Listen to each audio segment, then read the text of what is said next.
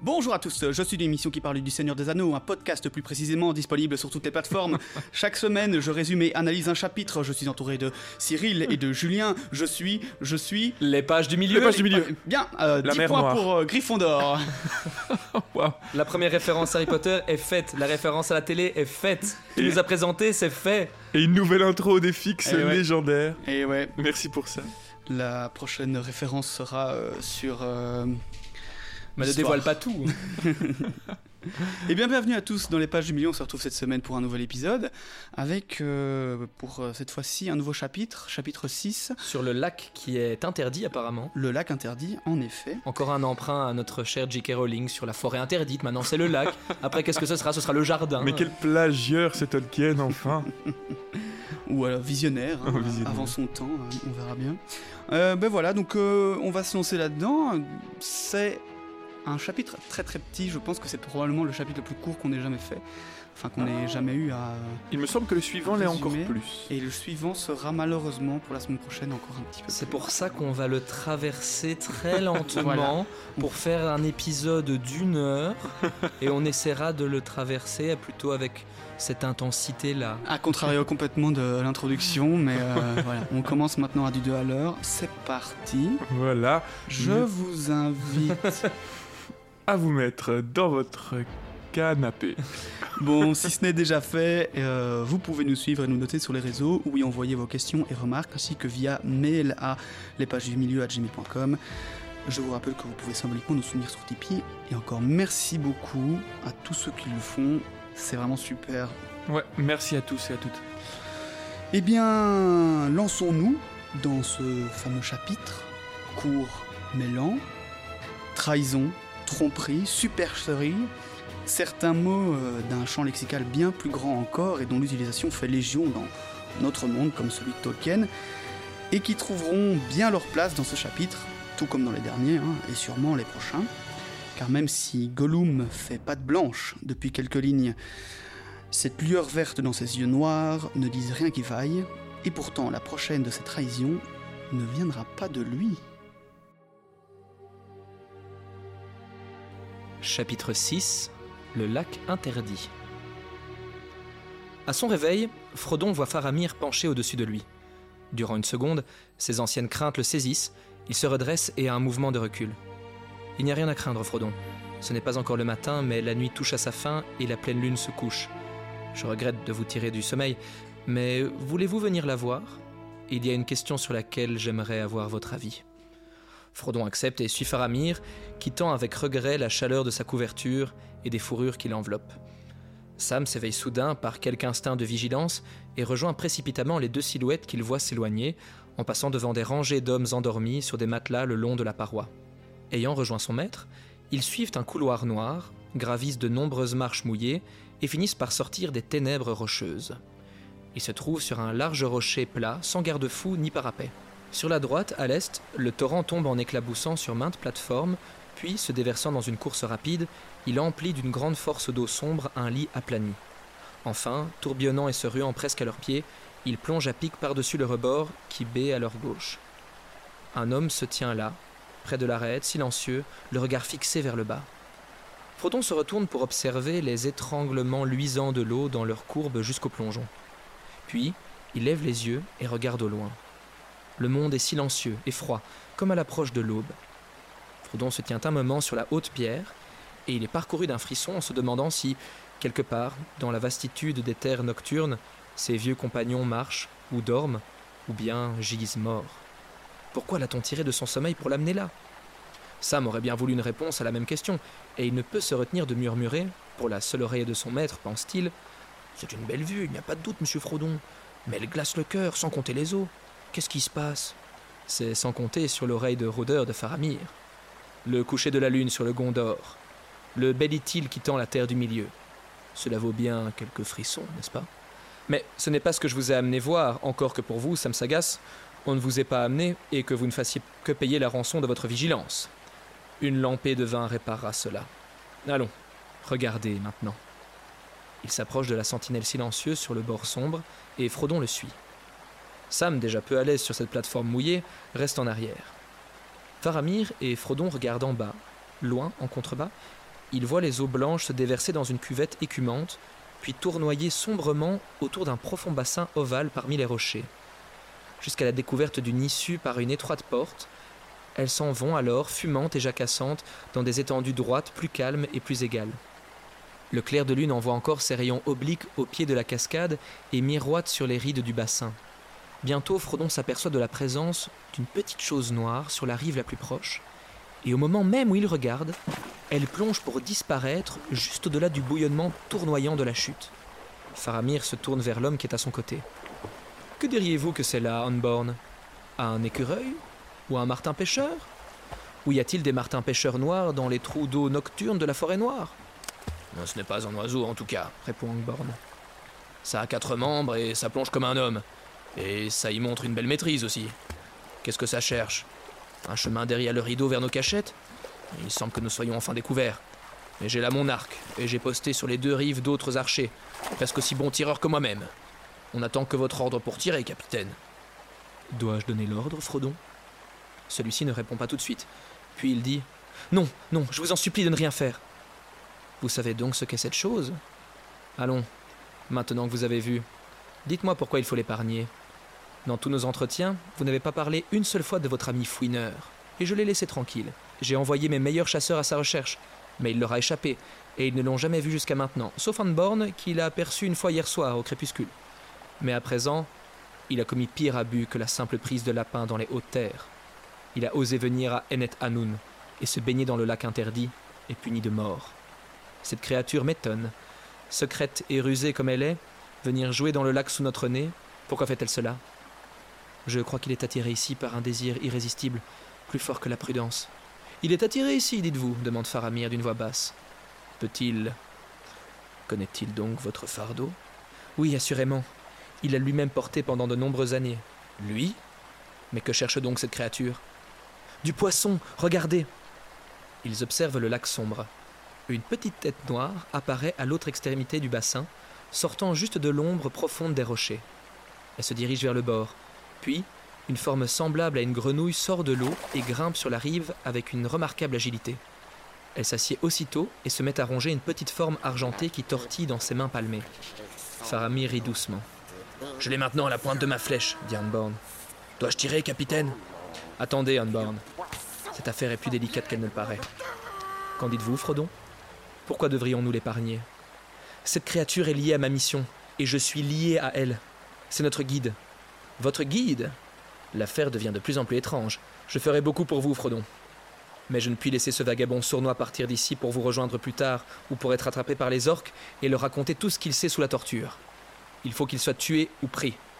Tué si on ne peut le prendre très rapidement. Mais comment peut-on attraper cette chose glissante? Laissez-moi le rejoindre. Vous pourrez garder vos arcs bandés et me tuer si j'échoue. Je ne m'enfuirai pas. Allez alors, et faites vite. Anborn guide Frodon à travers les escaliers et passages cachés dans la roche pour lui permettre de descendre jusqu'à Gollum. Le porteur de l'anneau avance avec précaution pour tâter le chemin et assurer son équilibre.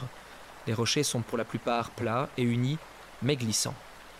Il s'arrête pour écouter. Il n'entend d'abord que la chute continue de la cascade derrière lui. Mais bientôt, il perçoit, non loin devant, un murmure sifflant. Du poisson, du bon poisson. La face blanche a disparu, mon trésor, enfin. Oui. Maintenant, on peut manger du poisson en paix. Non, pas en paix, mon trésor. Car le trésor est perdu. Oui, perdu. Sale hobbit, vilain hobbit. Ils sont partis et nous ont abandonnés. Seul, le pauvre Smergol, tout seul. Plus de trésor. Les vilains hommes, ils vont le prendre, ils vont voler mon trésor. Des voleurs, on les déteste. Du poisson, du bon poisson, ça nous fortifie. Ça fait les yeux brillants, les doigts serrés. Oui, étrangle-les, mon trésor, étrangle-les tous. Oui, si on en a occasion. Bon poisson, bon poisson. Il continue de marmonner ainsi avec pour seule interruption un faible bruit de salivation et de gargouillement. Frodon frissonne, écoutant avec pitié et dégoût. Sméagol, dit-il doucement. Le lac est beau, fraîche et son eau, c'est délicieux. Ce que nous voulons, c'est du poisson, fort bien goûteux. Frodon continue de s'approcher doucement. Smiagol Le maître est là C'est alors que Sméagol se tait.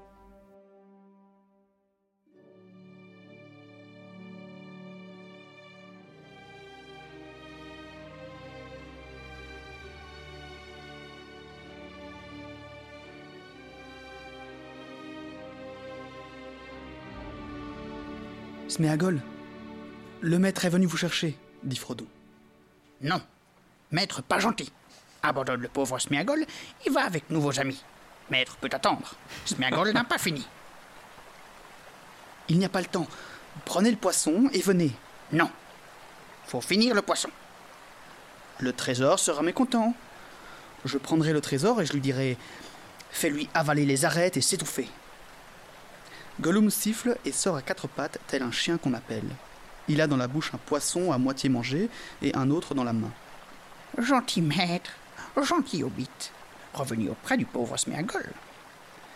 Nous partirons bientôt, mais pas tout de suite. Vous n'êtes pas encore en sécurité. Je vous sauverai, mais il faut me faire confiance.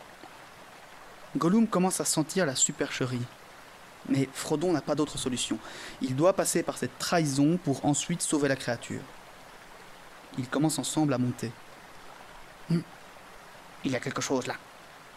Pas un hobbit. Il se retourne et un éclair vert apparaît dans ses yeux. Oh, maître, maître, mauvais, rusé, faux Amborne sort des forêts et sa grande main attrape la nuque de Gollum. Restez tranquille, ou on vous lardera de piquant comme un porc épic. Sur ce, Gollum devient tout flasque et se met à geindre. Frodon essaie de le rassurer alors qu'il remonte les escaliers et croise Sam. Ils rejoignent Faramir assis dans son fauteuil. On leur apporte du vin et le prisonnier. Rien de tel qu'une bonne coupe de vin après un bon coup dans le dos. Mais je voudrais dire, parler euh, par rapport à ça, parce que ça peut paraître étonnant. Euh, c'est vrai, finalement, la réaction des, euh, des, des, Gondoréens quant à la, à la présence de Gollum ou des gens dans, cette, dans, cette, dans cet endroit qui s'appelle donc le. comme Enet Hanoun. Enet Hanoun. La fenêtre sur l'ouest. Voilà, c'est qui veut dire la fenêtre sur l'ouest. Et en fait, on vous l'a déjà expliqué, hein, je pense, dans un autre épisode, mais effectivement, il n'y a rien de sacré dans ce lac. Il n'y a rien de particulièrement magique. C'est pas le lac interdit parce qu'il représente quelque chose, un lieu de culte pour les Gondoriens. C'est simplement une place forte qui a été construite là il y a un peu plus de 100 ans, lorsque les orques ont commencé à envahir l'Itilien, donc la région où ils se trouvent. Et euh, c'était la place forte principale qui a été construite pour, pour surveiller la zone. Et simplement, elle reste secrète pour éviter qu'il y ait des, euh, des, ennemis qui viennent dedans. Donc toute personne qui n'est pas du Gondor, tout ennemi qui vient ou étranger, euh, risquerait de révéler sa position à l'ennemi, du coup euh, sont condamnés automatiquement à mort. C'est pas du tout une question magique ou, quoi que ce soit. Voilà. Mm. oui, ça fait sens en soi. On a parlé déjà la semaine passée, je pense, de toute l'importance de, bah, de, ce que font les rangers dans ce coin-là et de, du, secret. Euh. Il y a un, un, moment, je pense, Faramir dit qu'ils ne vont même pas. Non, c'est c'est les deux autres euh, rangers qui ne vont même pas leur dire par où ils passent mhm. la rivière de l'Anduin, tellement ça est un. Bah, ils ont les yeux bandés. Hein. Euh. Frodon et Sam ont les yeux bandés pendant tout le, passage qui leur permet d'atteindre cette grotte dans la roche. Ouais, et en fait, donc, pour bien décrire l'endroit, c'est une grotte qui se trouve derrière en fait une cascade. Euh, cachée par la cascade et donc le chemin est secret. Et euh, en fait, à la base, cette cascade allait plus bas, est dans les grottes même, mais elle a été déviée pour créer ce lac artificiel, enfin cet étang artificiel si on veut, là où Gollum se baigne. Et puis, euh, pour revenir sur la petite chanson que Julien nous a, nous a magnifiquement chantée, que vous avez entendue dans le fond, oui, euh, ce n'est pas dans le livre. Ce n'est pas dans le livre, mais Julien aime toujours bien prendre des passages du, film, bien qu'il y ait un chant de Gollum qui ressemble extrêmement fort, avec des paroles très semblables, mais, mais Julien ne... Bah, en vrai... Euh, dans un chapitre antérieur, c'était dans le Marais des Morts euh, C'était il y a deux chapitres, c'est quand il, il y a, ils sont dans cette petite crevasse avec de l'eau qui coule pour justement oui, ah aller, aller, nourrir le Marais des Morts, et mm. il, commence à... J'avais expliqué qu'il se... voilà, qu'il patauge quelque peu. Et oui, il y a cette chanson-là mais je l'avais pas mise parce que euh, c'était le début de Gollum, je me sentais pas de commencer à chanter en Gollum.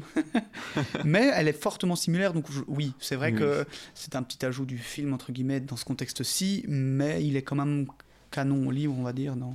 C'est ma manière à moi de rendre toujours hommage euh, de manière très discrète euh, à cette grande œuvre cinématographique qui m'a fait découvrir l'œuvre de Tolkien. Voilà. C'est mon hommage à moi. Vous ne vous dites pas, mais c'est incroyable, tout, tout est dans le livre. Non, non, mais ceci dit, je peux rebondir là-dessus et dire qu'il y a quand même euh, je suis assez étonné, au plus j'avance dans la lecture pour ce podcast, de voir le nombre de dialogues dont la Mm. traduction et même dont le dialogue a été euh, réutilisé parfois à l'identique, Mhm. même si parfois c'est pas exactement dans la même scène, Ouais. ou que parfois on fait dire une phrase à un autre personnage dans le film, mais il y a parfois des phrases où c'est tip top la même chose. Ouais, ouais, tout à fait. Encore dans les chapitres qui vont venir, par Ouais. rapport euh, les chapitres avec l'araignée. Bah, ils ont compris, on va pas repartir sur les grands débats, mais qu'ils avaient, en tout cas, dans On cette sait où tu vas là. Non, non, non. Bah, pff, ça oui, commence par j'imagine, A et ça finit par ma zone.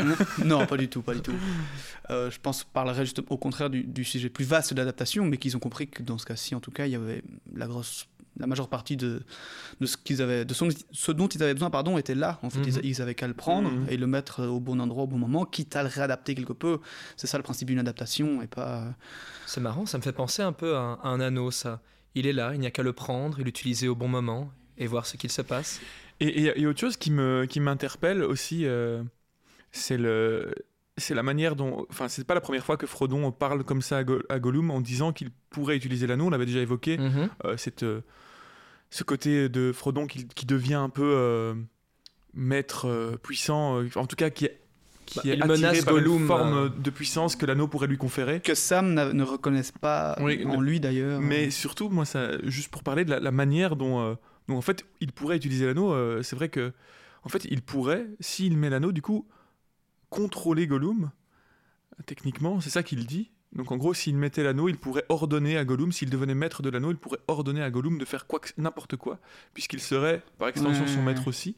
C'est comme ça qu'il le décrit, en tout cas. Il lui dit, bah, je mets l'anneau, euh, je te- je t'ordonne de t'étouffer et tu le feras, parce que tu seras soumis à moi.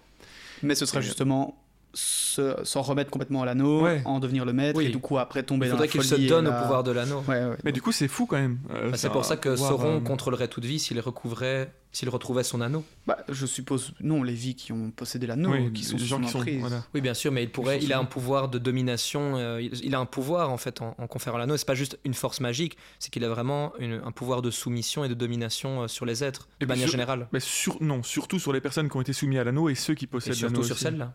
Et les gens qui, ont- pourraient, qui ont les qui autres sont anneaux. juste à côté et qui pourraient le vouloir, mais bon, Oui, et puis les- ceux qui ont les même anneaux des elfes, des nains, etc. oui, oui, bien sûr. c'est pour les contrôler eux aussi. Mais je veux dire, quand Isildur était face à lui et qu'il lui a coupé la main, Ouais, ouais. il- même si l'anneau était là, il n'était pas en mode Non, oh, bien je sûr, non, de non. me battre, je veux l'anneau, donc tu es mon maître, Frodon, Non, euh, euh, Sauron, pardon. Non, non, c'est pas un pouvoir comme ça. C'est vraiment sur les personnes qui sont déjà soumises à l'anneau Ouais.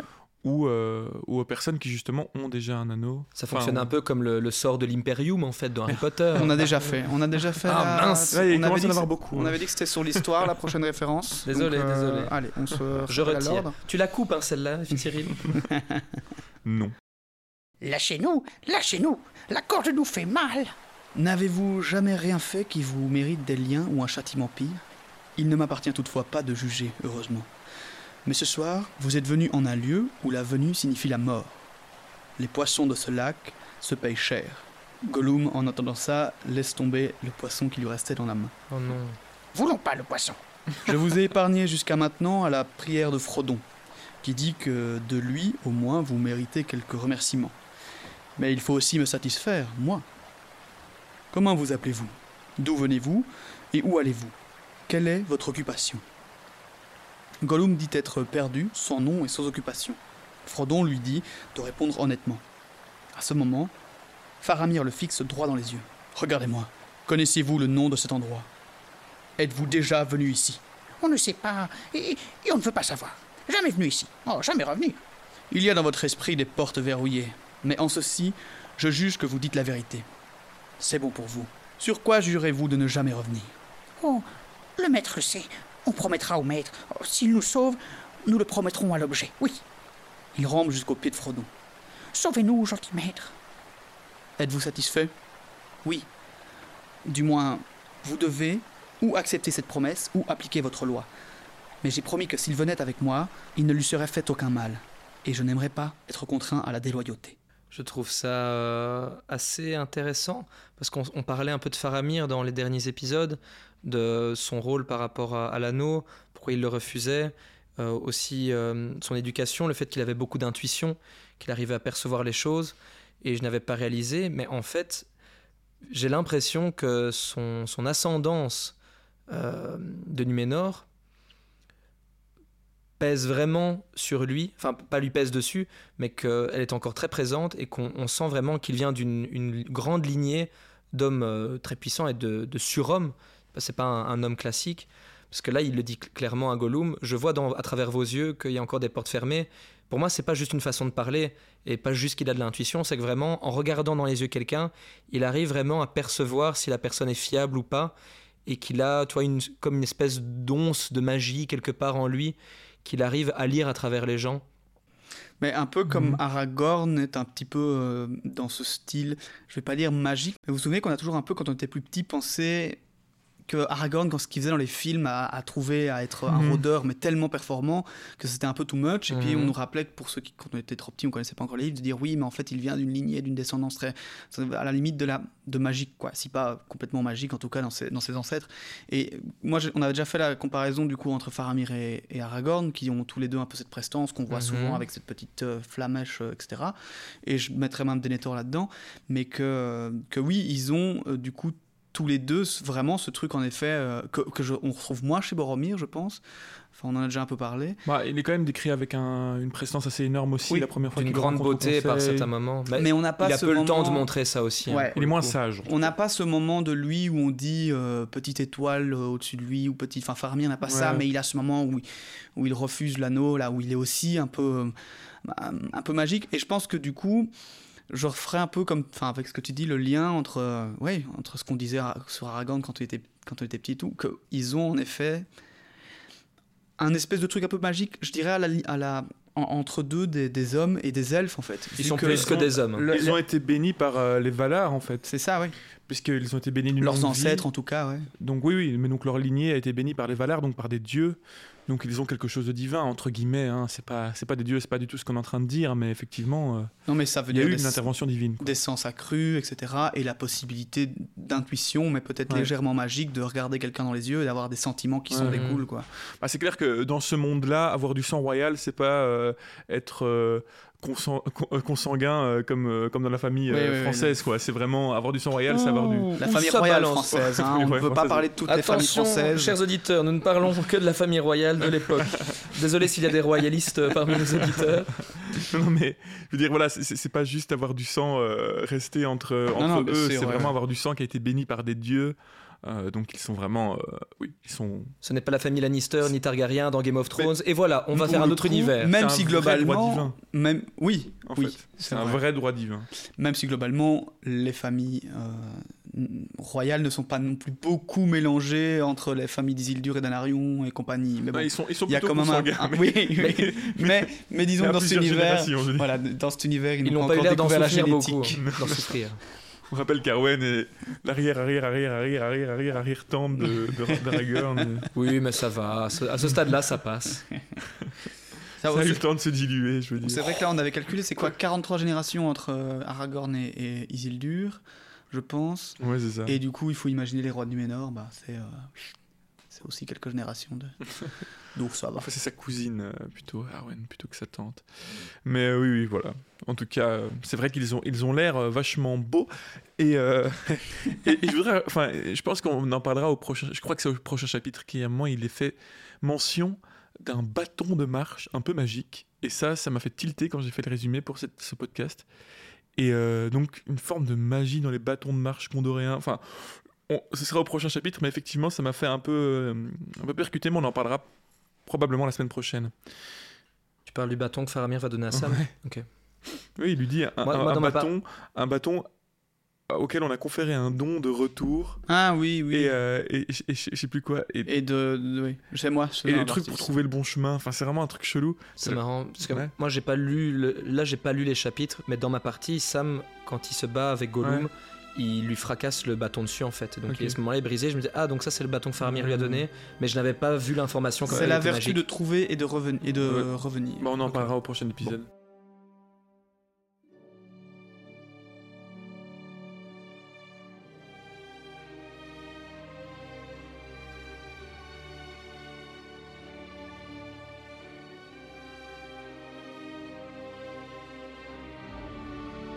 Faramir reste un moment muet et puis finit par déclarer qu'il rend Gollum à son maître Frodon et qu'il lui revient maintenant d'en faire ce qu'il veut. Mais Frodon s'insurge. Après tout, Faramir n'a pas encore déclaré ce qu'il comptait faire de Frodon. Faramir déclare qu'il va donc rendre sa sentence. Il décide que Frodon est libre d'aller et venir au royaume de Gondor jusque dans les confins de ses anciens territoires. Mais il ne lui donne pas la permission de revenir dans le lieu où il se trouve actuellement. Et il rajoute que quiconque Frodon prendra sous son aile à l'avenir sera sous la protection du bouclier du Gondor et celle de Faramir lui-même. Donc c'est un grand honneur qu'il lui fait à ce moment-là. Euh, il déclare même, je ne l'ai pas mis dans, mon résumé, mais dans le livre, il déclare même que même s'il allait à, Minas Tirith, euh, enfin Denethor, euh, le roi lui rendrait aussi cet honneur-là. Donc vraiment là, pour, Frodon est mis sous la protection du Gondor de manière globale et, et, sous la protection personnelle de Faramir. Donc c'est Mhm. quand même assez huge. Il lui fait quand même vite confiance.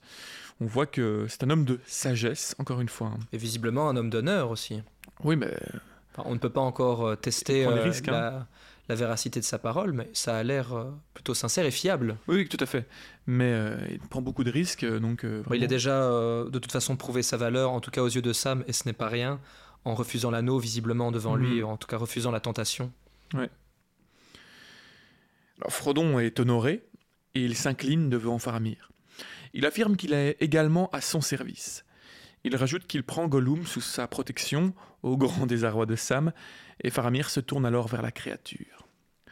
Ainsi donc, tu es sous sentence de mort. Mais tant que tu marcheras auprès de Frodon, nous te laissons la vie sauve pour ce qui nous concerne.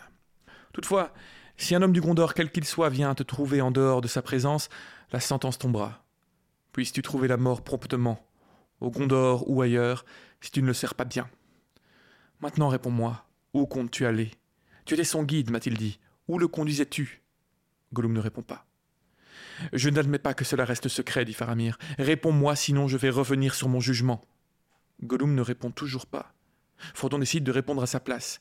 Il avoue qu'il allait le conduire à la porte noire, comme il lui avait demandé, mais que cette dernière s'est révélée infranchissable. Il lui explique qu'ils ont donc décidé de descendre vers Minas Ithil, appelé maintenant Minas Morgul, pour ensuite emprunter un col.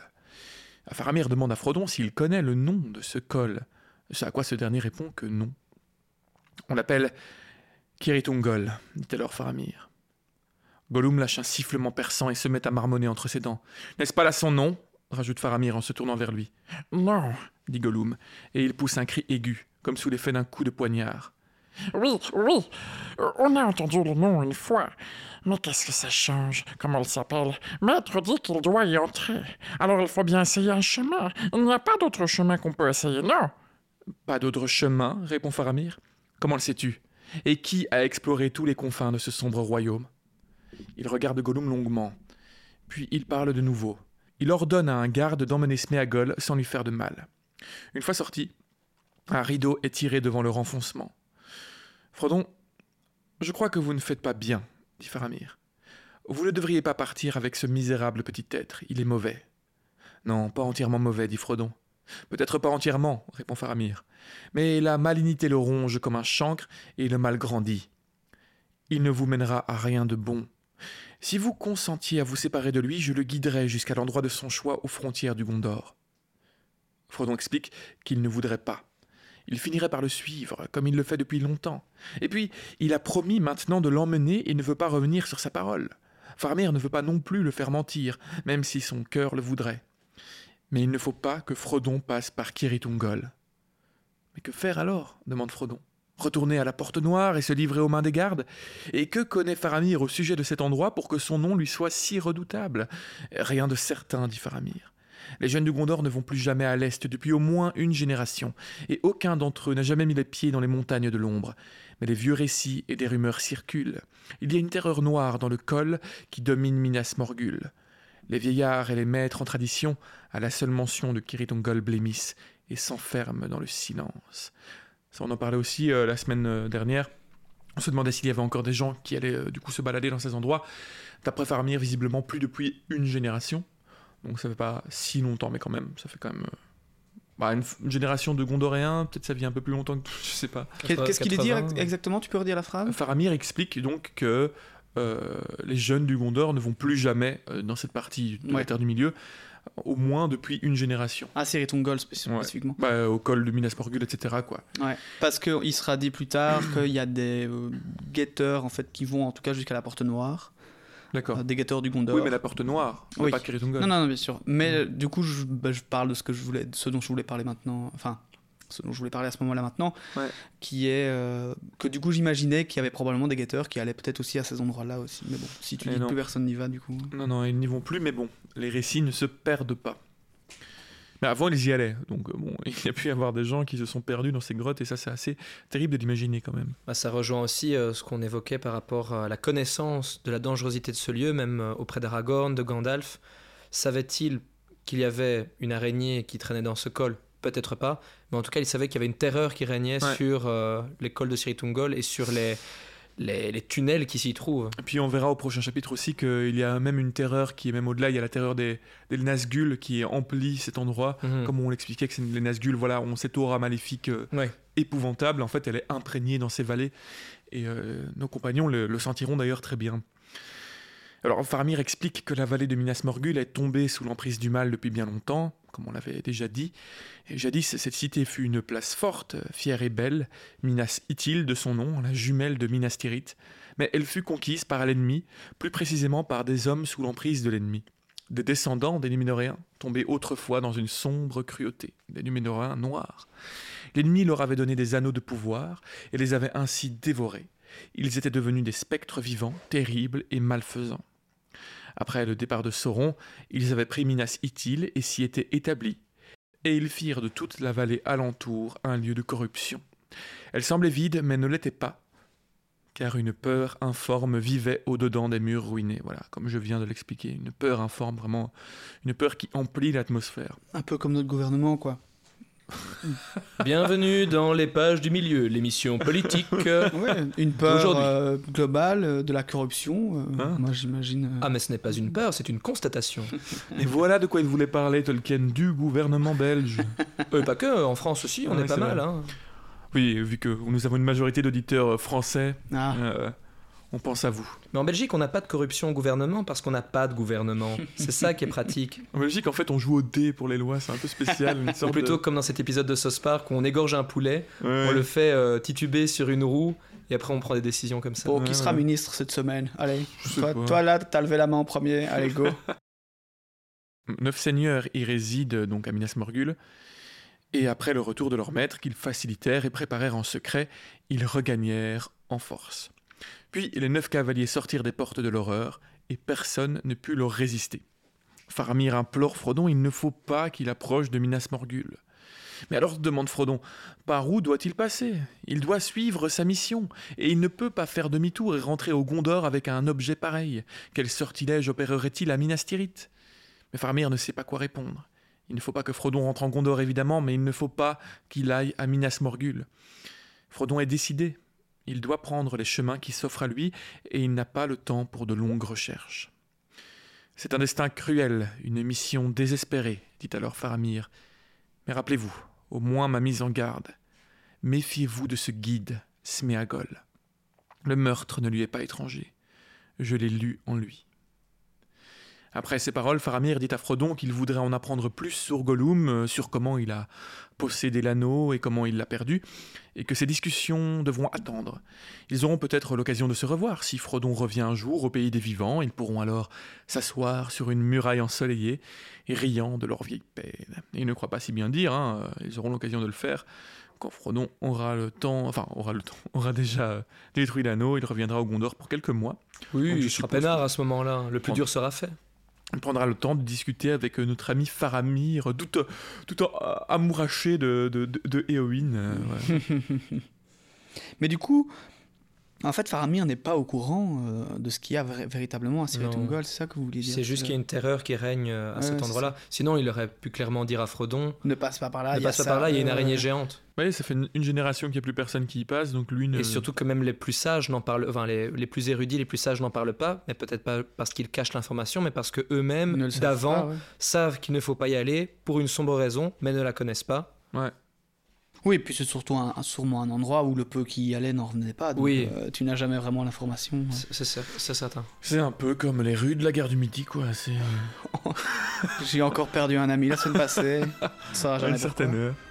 Il se lève alors et s'incline profondément devant Frodon, puis tirant le rideau, il passe dans la caverne.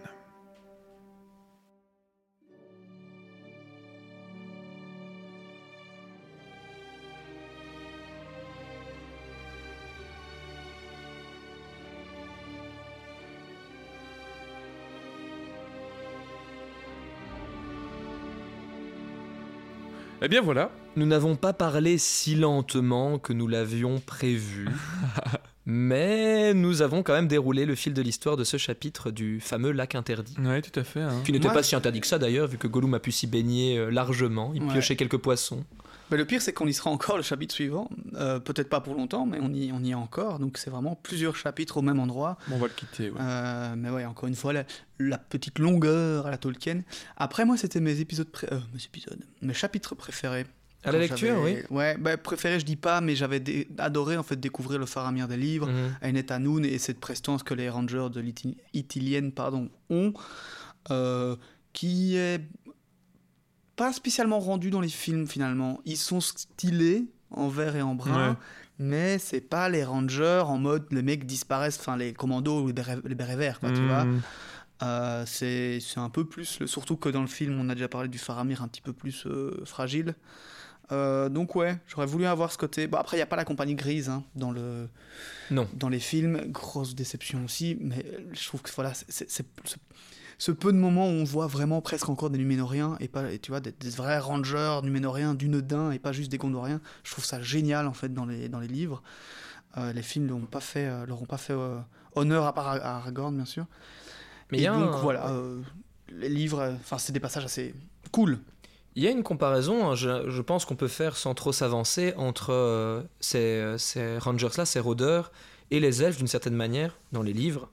Parce que, comme on le voit, ils ont quand même, déjà dans le chapitre précédent, quand ils marchaient pour arriver à Enet Hanoun, avant que Frodon et Sam aient les yeux bandés, que Frodon parlait avec Faramir, il était dit qu'il y avait certains rangers qui étaient autour d'eux, mais assez loin, qu'ils ne les voyaient pas vraiment. En fait, ils sentaient leur présence et qu'ils étaient vraiment là pour escorter Faramir et les deux hobbits jusqu'à jusqu'à leur camp.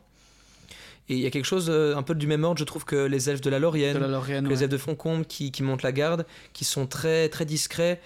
Et pourtant, les rôdeurs n'ont pas de manteau magique tressé par les elfes, mais ils ont une grande aptitude Ouais, à, ouais, ouais, ouais. à se cacher. Est-ce que c'est parce que tous ces rôdeurs, tous ces rangers ont du sang numé- numénoréen, pardon, et euh, du coup sont, sont conférés de, de quelques habilités euh, de discrétion, ou c'est juste parce que ils ont tellement bien intégré le métier qu'ils arrivent à, à se faufiler à ce point-là dans, euh, Ben, dans l'itilien il était dit aussi que c'était Denethor qui engageait des montagnards, donc des gens de la région, que Mhm. ce soit de l'Itilienne ou un peu tous les, tous les royaumes de Gondor un peu partout. hein. On a parlé déjà du fait que au final le Gondor était assez large, qu'il y avait des, des trucs un peu partout jusqu'à Umbar. Mais euh, du coup, est-ce que les gars, les montagnards qui ont été engagés au milieu de, au milieu de la Pampa, là, je sais pas où, ont du sang gondorien, numénorien, etc. Ça, on ne sait pas déjà, mais probablement.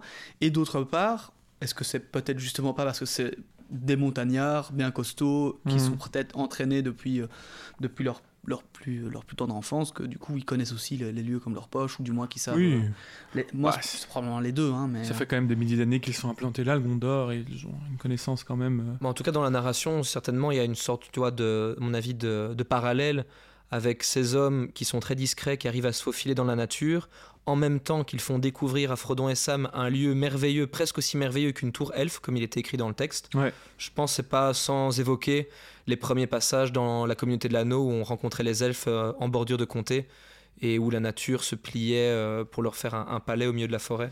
Il y a certainement une petite, un petit écho à, à ce moment-là. Ouais, c'est vrai. Et maintenant que tu le dis, et je une pense petite que pause dans l'aventure également. C'est un peu la sensation que j'en ai quand, en fait, pourquoi je trouve les, les rangers euh, du nord ou du sud cool. C'est parce que je pense qu'ils ont cette aura un petit peu plus magique que juste des hommes qui se rapprochent du coup un peu des elfes et c'est ça qui me donne cette sensation de d'être trop content de les voir parce qu'au final on voit pas beaucoup Euh, on, a- on passe du temps à Minas Tirith avec le- le- le garde là dans le dans le début du Pipin. 3 oui mais même là on parle jamais de cette même prestance que les rangers peuvent avoir Après, euh, la prestance, euh, la prestance un peu euh, divine et tout ça, elle est quand même tr- très euh, exclusive à Faramir Et à certains personnages. et à certains personnages, ouais. parce que les Gondoréens, euh, bah, en fait, le Gondor, il- c'est- ce sont des descendants des, des Numénoréens, mais ils, se sont, ils ont quand même assimilé les peuples autour d'eux. Et puis ils n'ont pas forcément le sang aussi euh, Ouais. numénoréen que la famille de Faramir. Oui, ça on en avait déjà parlé, je suis d'accord, mais il y a quand même ce truc dans ces compagnies-là euh, qui, qui- qui est un peu ressenti. On dit Ouais. clairement qu'ils disparaissent, etc. Enfin, tout ce qu'on vient de dire. Ah, mais c'est. ouais. mais, mais je pense qu'on on pourra en refaire la, la comparaison et peut-être revenir là-dessus quand on aura peut-être un peu plus de détails. Euh, parce que c'est vrai, comme tu dis, on avait déjà parlé aussi que le, voilà, le sang a probablement été très euh, mélangé déjà, etc. Et que c'est pr- principalement chez Faramir, mais il y a quand même cette idée. Mais on pourra refaire la comparaison quand on aura justement la compagnie grise, donc c'est au début du 3. Ouais. euh, où on verra d'ailleurs deux autres personnages, deux Tout jumeaux. à fait. Et euh, où là aussi, je trouve que voilà, il- on est, enfin, je trouve que c'est la, la comparaison est forte entre les autres rangers et Aragorn, quoi, qui ne sont pas juste des simples soldats ou des simples hommes. euh, Ils sont Mhm. tous habillés de la même façon et tout. Enfin, ils sont classe et stylés. Enfin, soit. Euh, avant de conclure cet épisode, moi je voulais revenir sur un, sur un mail qu'on a reçu euh, que je trouvais intéressant. euh, un mail de, de Laurent. Alors rien à voir avec le, le sujet, ou en tout cas le, le lieu dans lequel on se trouve aujourd'hui, mais Parce Laurent. que Laurent veut nous parler d'une anecdote effrayante qu'il a eue dans, euh, la dans la montagne. forêt ou dans la montagne. Non, ce n'est pas le cas, mais Laurent euh, est séminariste, donc il est Mm. euh, en formation pour être prêtre catholique à Paris. Eh bien, bon courage, Laurent. Et il nous envoyait un, un chouette, euh, chouette mail parce qu'il nous écoutait euh, sur les épisodes où euh, nous parlions de Tom Bombadil. Et euh, donc il, est au début de la série, donc euh, quand Laurent entendra ces, ces quelques mots, ce sera sûrement dans, Ce sera dans un euh, petit temps. à Noël, Voilà, à moins que, à moins qu'il dévore. quand nous aurons épisodes. déjà terminé le retour du roi. Mais néanmoins, il nous, il nous apportait une, une- sa vision de Tom Bombadil, qui est plus, plutôt intéressante, je trouvais, surtout que c'est une, une théorie, ou en tout cas euh, une analyse de Tom que je n'avais jamais eue jusqu'ici, mais lui, il a, évidemment, il a vu Tom Bombadil sous son regard euh, bah, de, de séminariste, et donc euh, vraiment catholique. Et bon, Tolkien l'étant très très fort aussi, je trouvais ça pertinent.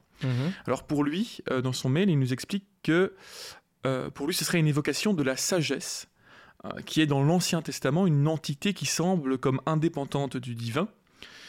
Et euh, il, trou- en fait, il prend comme appui le chapitre 8 du, du livre des Proverbes à partir du verset 22 que je vais vous lire maintenant.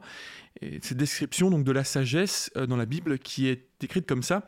Le Seigneur m'a faite pour lui, principe de son action, première de ses œuvres depuis toujours. Avant les siècles, j'ai été formé, dès le commencement, avant l'apparition de la terre, quand les abîmes n'existaient pas encore, je fus enfanté, quand n'étaient pas les sources jaillissantes. Et moi, je grandissais à ses côtés, je faisais ses délices jour après jour, jouant devant lui à tout moment, jouant dans l'univers, sur sa terre, et trouvant mes délices avec le Fils des hommes. Et je trouvais ça euh, fort pertinent puisque ça, évoque très très fort la manière dont Tom se décrit lui-même. Tout à fait. Euh, J'étais là avant, avant le commencement des temps, avant le premier arbre, avant, avant, avant, avant tout. Puis Tom est un être très joyeux, un être euh, Ouais. chantant, dansant, riant, Voilà, donc. qui a l'air d'être inaffecté par les, grands problèmes du monde. Il Ouais. reste reclus dans sa petite forêt. Rien ne l'atteint. Ouais, ça, ça me, voilà, je trouvais ça pertinent et euh, Mhm. c'est une nouvelle euh, grille de lecture ou en tout cas de d'analyse de ce personnage qui, qui ma foi, est, est plutôt intéressante. En tout cas, voilà, merci beaucoup pour euh, ta, ton, ton email, euh, Laurent, et euh, bonne chance pour euh, la suite donc de ta formation. Ok, eh bien, on va se retrouver du coup la semaine prochaine pour euh, reprendre la route, enfin, cette fois-ci. Nous arrivons tout doucement à la fin de l'aventure, des deux tours, pas de l'aventure totale. Ouais. Mais nous commençons tout doucement à, à toucher la fin de ce deuxième livre. hein. Je crois qu'il reste après, euh, bah, le, le- après Trois le chapitres. chapitre de la semaine prochaine, il reste ah, Quatre, quatre chapitres. quatre chapitres total, c'est ça. Donc, euh, donc ouais, on y, on y approche vite. Donc, euh, bah voilà, euh, semaine prochaine, on retrouvera notre euh, petit Faramir pour des adieux et on reprendra la route. enfin, Avec notre trio gagnant. notre trio gagnant et on verra euh, ce qui les attend. Eh bien, euh, n'hésitez pas évidemment comme d'hab, petit appel à l'action, à nous suivre et nous liker, etc. Vous connaissez la chanson, donc je vous embête plus avec ça. Merci beaucoup de nous avoir écoutés et j'espère que vous avons avez goûté. écouté. Nous avons goûté. Mais enfin, Cyril, dis. Merci beaucoup de nous avoir écoutés et à la semaine prochaine. Ciao, ciao. Bonne semaine. Salut.